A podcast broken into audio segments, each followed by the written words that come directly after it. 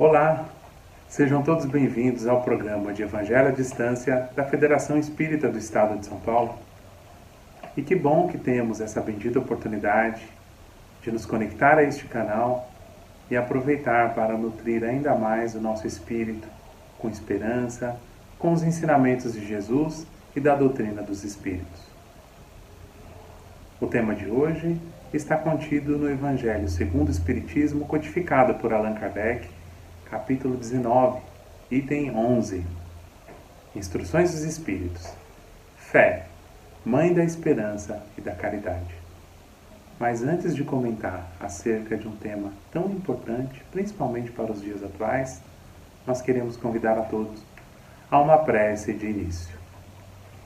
Vamos assim, então, respirando tranquilamente, elevando o nosso pensamento a Deus, a Jesus, e unidos nesse sentimento de amor, nós agradecemos pelo dia de hoje, agradecemos pela nossa vida, agradecemos pelas oportunidades que temos de fortalecer a nossa fé. Que Jesus nos abençoe hoje e sempre, que assim seja, graças a Deus.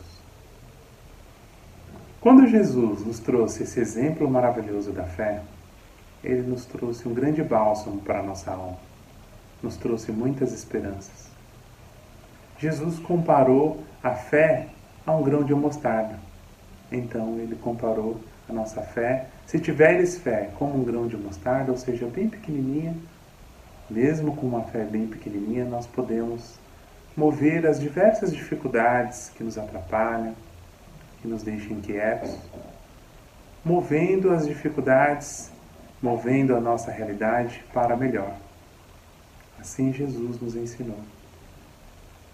Mas nós podemos nos perguntar também: como está a nossa fé? Como está esse sentimento dentro de nós? Estamos aproveitando esses momentos, esses dias atuais, para fortalecer a nossa fé? Porque o próprio Jesus nos disse também que uma fé sem obra, ou seja, uma fé sem ação, é uma fé morta. Então, o Evangelho de hoje nos convida ao fortalecimento da fé com as oportunidades que temos atualmente. Quando nós vamos pesquisar a origem das palavras fé, esperança e caridade, nós encontramos primeiro fé, que vem do latim fides, que significa fidelidade, ou seja, fidelidade a algo, acreditar incondicionalmente em algo acreditar em Deus, acreditar em nós mesmos. Sim, porque Deus está dentro de nós, então nós acreditamos em Deus, nós estamos acreditando em nós mesmos. Esperança significa esperar. E caridade, no sentido mais amplo, significa amor em ação.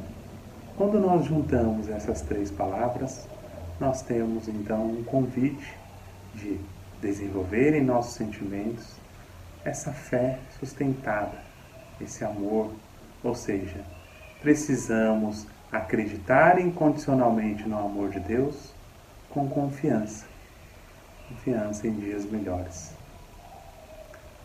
Essas palavras também nos fazem lembrar o Evangelho de Lucas, capítulo 12, versículo 31, quando Jesus nos diz também, nos convida a pensar Primeiro buscai o reino de Deus, e todas as outras coisas vos serão acrescidas. Ou seja, o que é esse reino de Deus, senão a obra divina, a obra de Deus em nossos corações? José, no texto, ele lembra: fé é a divina inspiração de Deus nos corações dos homens, que os faz despertar sentimentos melhores para que possam percorrer caminhos melhores. Então, nós temos a importância de fortalecer a fé em nosso coração, em nossos sentimentos, aproveitando a nossa vida atual, todos os momentos.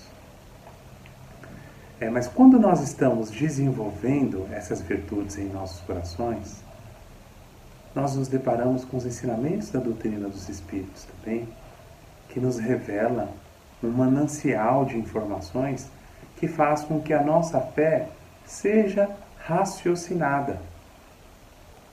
E isso nos deixa crer que é, Deus só pode nos conduzir por um caminho do bem. Então, seja qual for a situação, seja qual for a situação que estamos enfrentando no momento, nós somos convidados a entender que Deus quer o nosso melhor.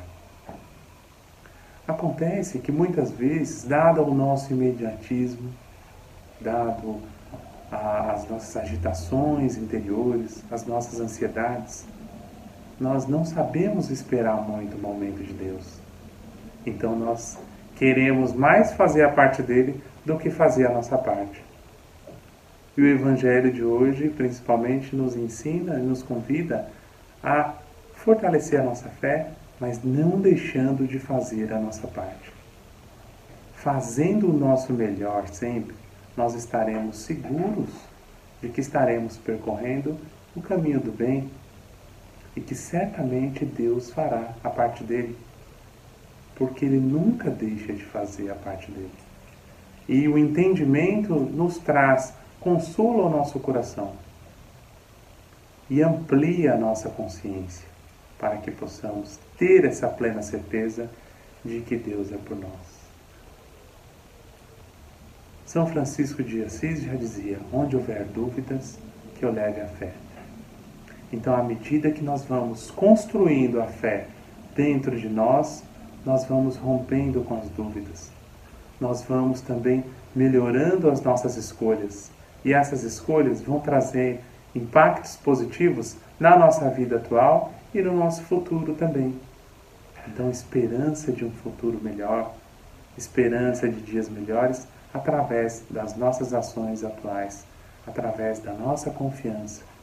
E nós podemos cada vez mais confiar em Deus, principalmente fortalecendo a oração dentro de nós também. José, no texto de hoje, nos explica que é, a fé, a oração, na verdade, de quem tem fé, ela é mais ardente, ela é mais forte. E nós entendemos, através da doutrina dos Espíritos, que essa fé mais ardente, essa oração, ela tem mais força, com essa fé mais ardente, por causa do magnetismo que se cria. Então esse magnetismo ele tem o poder de transformar muitas das nossas realidades. Então o evangelho de hoje nos convida ao fortalecimento da fé raciocinada, ao entendimento desta fé, sabendo esperar com amor, fazendo o nosso melhor dentro dos propósitos de Deus, sabendo esperar calmamente, tranquilamente.